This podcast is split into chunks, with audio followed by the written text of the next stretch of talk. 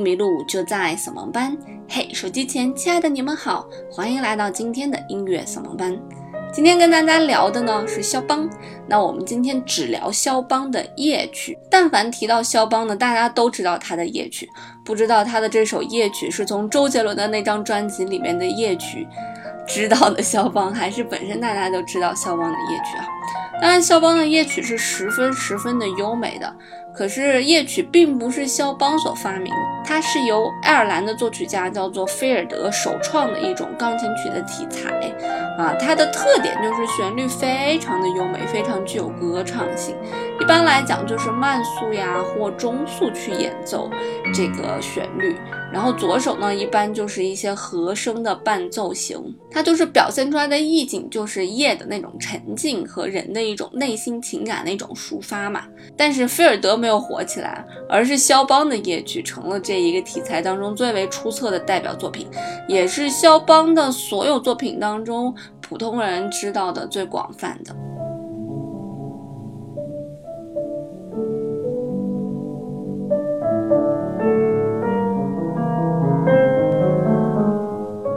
你想想啊，肖邦啊，李斯特身边啊，总是莺莺燕燕的，而巴赫这种人身边呢，就没有这么多莺莺燕燕，因为巴赫写的是宗教音乐嘛。而你看肖邦写出来的这些作品，无论是夜曲啊、华尔兹呀、啊叙事曲啊，甚至他的练习曲都非常的优美。所以当你在听夜曲的时候，你可能会觉得啊，旋律很好听，你也会觉得，哎，那这种东西是不是很好弹呀？那可能每个人都能弹出来吧。啊，而且这个肖邦的这个夜曲，它其中最有名的那首夜曲就是第二首，啊，是业余考级八级的这样一个曲子。然后你就觉得这有什么难弹的呀？不就才是个八级吗？是吗？这比起来，贝多芬呀，这个勃拉姆斯的作品呀，真的好像简单了很多。但其实，如果把肖邦的作品弹得饶有趣味，还真的不是一件简单的事情。在这个非常非常优美的旋律以及非常非常清晰的线条里面，蕴含了很多技巧。那今天就跟大家来一起讲一讲，到底有什么样的技巧，让肖邦的夜曲如此的拥有灵魂。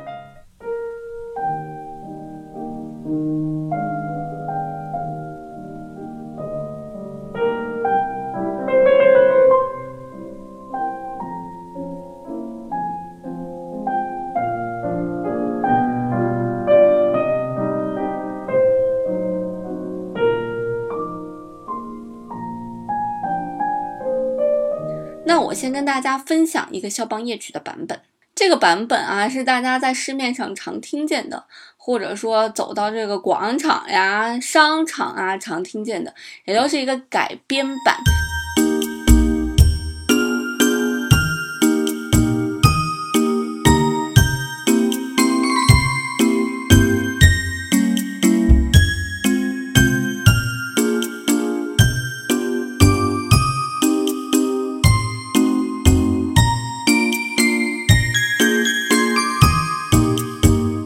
肖邦的夜曲其实只有钢琴版，但是你听到这种器乐作品的改编版之后呢，其实有一些索然无味啊，尤其是加了古典之后就更索然无味了，就像是把肖邦的灵魂给抽去了一样，真的是一点嚼头都没有。因为这样的演奏太过于中规中矩了，而不是肖邦的夜曲的精髓，也不是肖邦作品的精髓。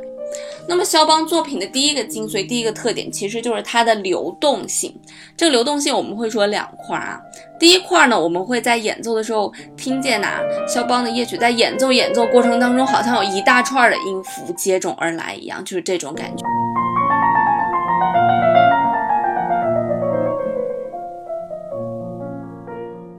哎，这个是我们说的七连音、八连音、十连音、十一连音，甚至二十二连音，什么意思呢？就是二十二个音可能占了那么两拍或者三拍，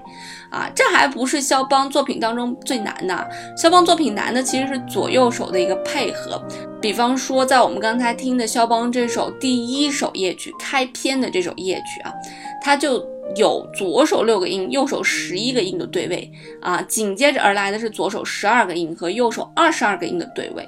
你想啊，六对十一怎么去对？肯定是没办法一个一个去对了，对吧？那十二对二十二也没有办法去一个一个去对。那如果你真的非常死板的去把它除下来，然后一个一个音那样画起来对位的话，那样去弹肖邦的作品，那真的就是你可能就根本就弹不好肖邦的作品。所以，呃，我之前教钢琴的时候，有学生就问过我这个问题，说老师就碰见这种东西怎么样去弹？我会给他先起始的建议是让他呃对位。然后去找这个东西，但其实这并不是最好的演奏法。最好的演奏法是，比方说这十一个音占了两拍，或者是十一个音占了三拍，你就先在这三拍之下把这十一个音弹好，右手的十一个音弹好。然后呢，比方说三拍占了六个音，这好说嘛，一拍两个音嘛，对吧？你再把这六个音弹稳之后，再去两个手合在一起去弹，这样的演奏才是最合适的。所以它是凭感觉去演奏的，而不仅仅只是凭着谁去对位谁去演奏的。如果你真的这样去演奏肖邦的作品的话，那么真的也是一个索然无味的一件事情。所以用数学计算的方法去比对这个东西，是对肖邦作品的一种谋杀。而如何体现肖邦的流动性呢？只有两个字，就是感觉。啊，你心里面要住着一个诗人，或者你心里面要住着一汪流动的湖水一样，才能把这个六对十一啊，十二对二十二呀，给它演奏好。嗯，所以这算是肖邦作品当中对感觉要求的，呃，非常具体细节的一个体现吧。而其次呢，演奏肖邦的流动性呢，也不能像卡着节拍器一样很死板的演奏。在我们听很多流行歌的时候，有一个东西就是鼓架子鼓，鼓点一起，基本上很多节奏都是卡在那儿的，对吧？呃，一拍就是一拍，速度是六十八，永远按照六十八的速度一拍把每一拍弹好。但是肖邦的作品在最前面会写这么四个字，叫做弹性节奏。什么叫做弹性节奏呢？就是要去根据肖邦作品当中的旋律的线条的起伏啊，和声走向的起伏呀，在对这个作品。的演奏的过程当中有一些速度的变化，这个变化可能会小到一个音和一个音之间的变化，而这种速度的变化也是有感情的去调整。嗯，很少有老师能告诉你说这儿的速度要怎么变化，变从六十八变到六十六，再从六十六变到六十四，这种可能性是绝对没有的。而这种速度的变化是你随着感情的起伏，手指上做的一种调整。而这种调整是我们在最初听的那个器乐版本是无法表现的。那么在钢琴的这个演奏当中，它的表现就比较直接了。所以听肖邦的作品啊，如果你真的是多愁善感、感情丰富、敏感、神经抽搐啊，这对于一些就是平常生活来来讲，并不是一些好的词。但是在演奏肖邦的时候呢，是必须要有的，就是因为你的这种多愁善感、感情丰富和敏感和神经抽搐，才让肖邦的作品。听起来的流动性非常的强，听起来听感非常的好，感觉非常的到位，也就是我们说的，如果你的心里面没有跟着肖邦的作品一起去歌唱的话，你就弹不好这种流动的感觉，就弹不好肖邦，永远弹不好肖邦。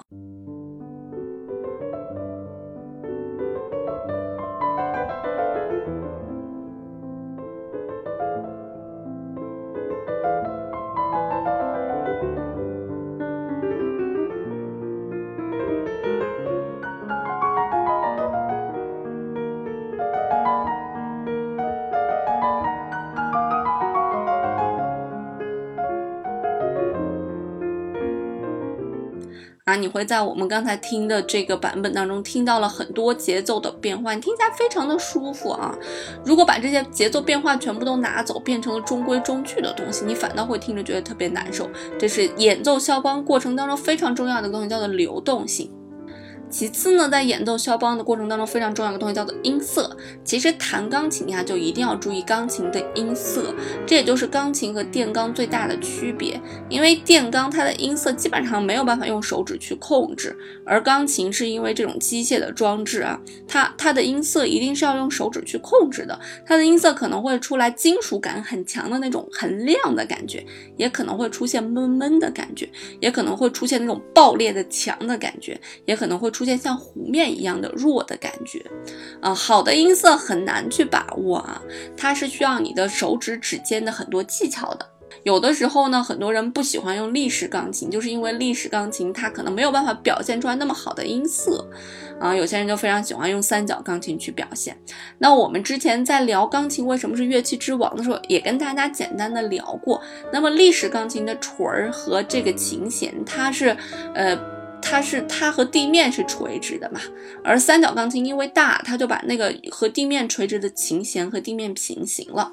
所以当立式钢琴啊，就是站着，我们说那种小的钢琴啊，它的琴锤敲击琴弦的时候，它敲完琴弦要反弹回来嘛，它的反弹是靠机械反弹的。而在三角钢琴，你。你的那个锤儿的反弹，它还有重力反弹，所以三角钢琴相对立式钢琴就更敏感一些。当然，你在下键的过程当中，因为你要克服重力，其实你下键的时候也会稍微重一些，所以它和立式钢琴发音这个的形式是略有不同的啊。那对于一些大师来讲，那并不是大师为了装逼才用的三角钢琴，确实是因为它的回落速度不一样，所以它的音色也会有一些质的不同。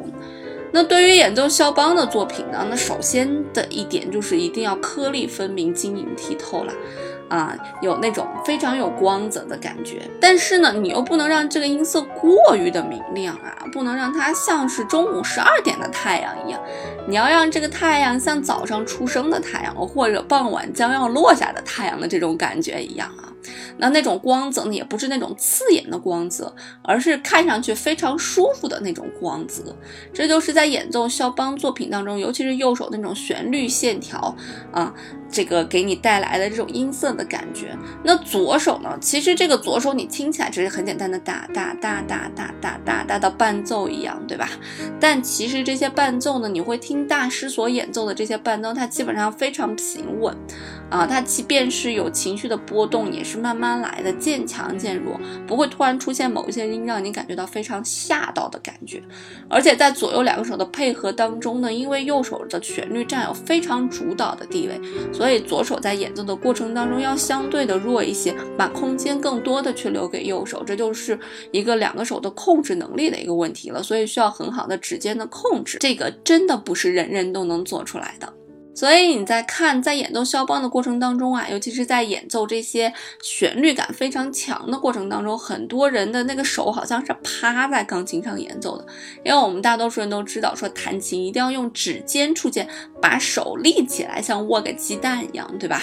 啊，我们说的用指尖触键，为什么用指尖触？因为指尖的受力面积小嘛，对吧？它的受力面积小，它的压强就会大，所以那个音色弹起来，它的集中度就会比较高。但是这种非常集中度比较高的音色，确确实实不太适合肖邦的作品，尤其是不适合肖邦的夜曲这种。所以你会发现，一些人在演奏肖邦的时候，他是用指肚出键的，他整个把手摊在了钢琴上啊，很妩媚的去演奏钢琴，所以他就给你营造出来了那种柔和，但是又很有穿透力的音色。这种音色就非常具有歌唱的感觉，需要那么明亮，比较的含蓄和内敛，有点像肖邦的个性。那再次呢，就是音乐的层次了。什么叫做音乐的层次呢？它的层次从横向来讲啊，就是以乐句。什么叫乐句啊？就是呃，你的旋律在演奏的过程当中，一定要有呼吸的感觉啊。哒哒哒哒哒哒哒哒哒哒哒哒哒哒。就是一定要有这种喘气的感觉，但你唱歌的时候，你肯定会有喘气的感觉，因为你要不喘气就被憋死了。但是你在弹琴的过程当中呢，很多人如果心里面没有这种歌唱性的感觉的话，他的整个的乐曲弹起来就会觉得非常的死，啊，就是一潭死水的那种感觉，非常的了无生机。而这个乐句呢，就是音乐的一个横向的一个层次，因为它不断的在推进嘛。但是其实钢琴，我们原先讲了，它不是一个有歌唱性的乐器。钢琴的触触键的那个方式是用小锤去敲击那个琴弦嘛，它其实算是打击乐。打击乐，打击乐，它肯定就不是那么有歌唱性了。所以，如果怎么样可以把这个歌唱性做得很好呢？那就需要靠我们的踏板了。那这个踏板踩多了呀，这个声音会非常的浑浊；而这个踏板踩太少了、太浅了呢，它这个歌唱性就体现不不会那么出来。而且呢，每个乐句和每个乐句之间如何去替换踏板，才让它那个乐句之间不会有那个喘气感觉，就是要死了的这种感觉，而是非常温柔的一个气口。那这些都是一些技巧。而且在每个乐句。的演奏过程当中呢，一个乐句和一个乐句之间也是需要有变化的。还记得我们跟大家聊过一个叫做“他们为什么被尊称为大师”那一集吗？啊，很多人跟我反馈说很喜欢那一集。嗯，那其实这一集跟那一集略略有点像哈。呃，那就是因为大师手下他的细节是非常多的，他知道在同一样的乐句需要有不同音的音量和音色的处理啊，或者是把两个乐句做的完全的相同啊，这是大师手底下的一种把握。那弹肖邦的作品更是要这样啊，第一句和第二句它是需要有一个变化的，而第一句自己和第二句自己也是需要有一些内在的变化的。因为音乐一旦是需要流动性的往前不停的运动、运动、运动，不管是大的那种波浪也好，波澜壮阔也好，还是那种小的波浪也好，哈，它总是要不断的起伏才可以。所以在这个小的起伏或者大的起伏当中，不断的去推进音乐，给听众一个不一样的感觉。所以这些除了靠音量、音色，也可以靠我们刚才说的那种节奏和速度的变化来把握它横向的这个乐句。那么纵向来看呢，我们刚才也大概跟大家聊了纵向左手和右手的一个比对。那左手有的时候它。不仅仅只有一个音啊，它有的时候最底下我们叫根音，最底下的音嘛，根音有一个音啊，那它的这个左手在演奏的过程当中，还有其他的和声的音符，它不是根音，它跟根音不是一起出现的，那么这些音符呢，也就构成了我们这个纵向的一些东西啊，这些东西和我们的旋律一起。构成了我们纵向的一些线条，那么这些线条的音量也是需要你去注意的，对吧？那如果导咪骚三个音，你把咪弹的太重，那显然就失衡了嘛，对吧？你弹的重的应该是右手的旋律，而不是左手的那个咪或者左手的那个骚，啊，所以这些音要去怎么样控制，嗯，也是需要有一定的手指功底的。而我们前面也讲过，肖邦的整个的这个夜曲的和声的色彩是非常的丰富的，你会听见有各种各样的变化啊。那么根据这些和声，也是需要进行一定的音量和节奏速度的调整的。所以整体来讲，去演奏肖邦的夜曲呢，它的难点就会有我们刚才说的这么几大点。啊，那么它的最反面的一个例子就是刚开始给大家放的那个了无生机的作品。如果以后你再听到这种作品，请请立马关掉啊！一定要去去听一些我们大师演奏的这种，呃，情感表达很丰富的夜曲，这才是夜曲它最精髓的东西。如果谋杀掉了夜曲当中的音乐的层次呀、流动性呀。和这个音色的变化呀，那真的就相当于把肖邦也谋杀掉。好啦，这就是夜曲在演奏过程当中的一些难点，也是大家在欣赏过程当中可以着重去注意的一些事情。那我有一个粉丝 QQ 群啊，幺五二八六二八八五，如果你想撩我的话，欢迎你来。那最后呢，我们就在肖邦的一首遗作当中结束我们今天的节目吧。我们下期再见喽。拜拜